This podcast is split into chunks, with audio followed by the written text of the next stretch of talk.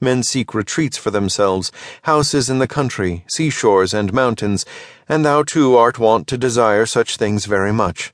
But this is altogether a mark of the most common sort of men, for it is in thy power whenever thou shalt choose to retire into thyself.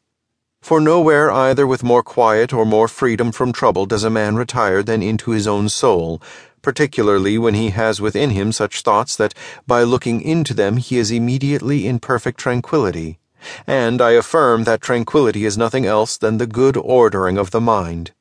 Constantly then give to thyself this retreat, and renew thyself and let thy principles be brief and fundamental, which, as soon as thou shalt recur to them, will be sufficient to cleanse the soul completely, and to send thee back free from all discontent with the things to which thou returnest.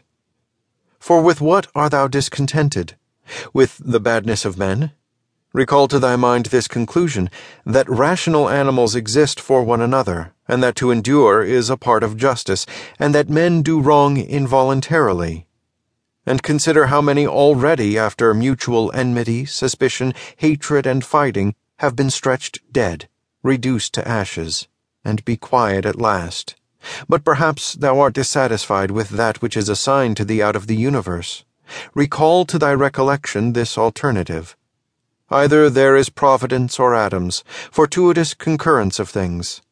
Or remember the arguments by which it has been proved that the world is a kind of political community and be quiet at last. But perhaps corporeal things will still fasten upon thee.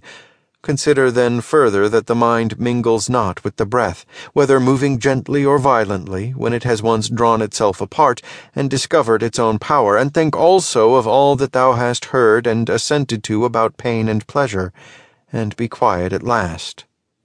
But perhaps the desire of the thing called fame will torment thee See how soon everything is forgotten, and look at the chaos of infinite time on each side of the present, and the emptiness of applause, and the changeableness and want of judgment in those who pretend to give praise, and the narrowness of the space within which it is circumscribed, and be quiet at last.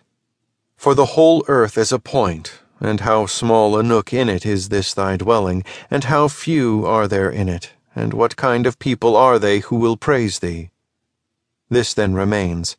Remember to retire into this little territory of thy own, and above all do not distract or strain thyself, but be free, and look at things as a man, as a human being, as a citizen, as a mortal.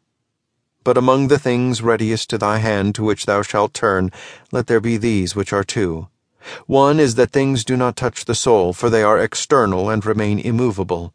But our perturbations come only from the opinion which is within the other is that all these things which thou seest change immediately and will no longer be, and constantly bear in mind how many of these changes thou hast already witnessed. The universe is transformation. Life is opinion. If our intellectual part is common, the reason also in respect of which we are rational beings is common. If this is so, common also is the reason which commands us what to do and what not to do. If this is so, there is a common law also. If this is so, we are fellow citizens. If this is so, we are members of some political community. If this is so, the world is in a manner a state, for of what other common political community will anyone say that the whole human race are members? And from thence, from this common political community, comes also our very intellectual faculty and reasoning faculty, and our capacity for law. Or whence do they come?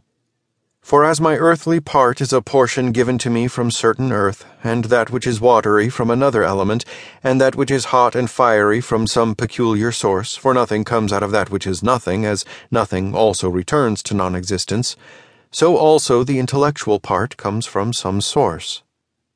Death is such as generation is, a mystery of nature a composition out of the same elements and a decomposition into the same, and altogether not a thing of which any man should be ashamed, for it is not contrary to the nature of a reasonable animal and not contrary to the reason of our constitution. It is natural that these things should be done by such persons. It is a matter of necessity, and if a man will not have it so, he will not allow the fig tree to have juice. But by all means bear this in mind.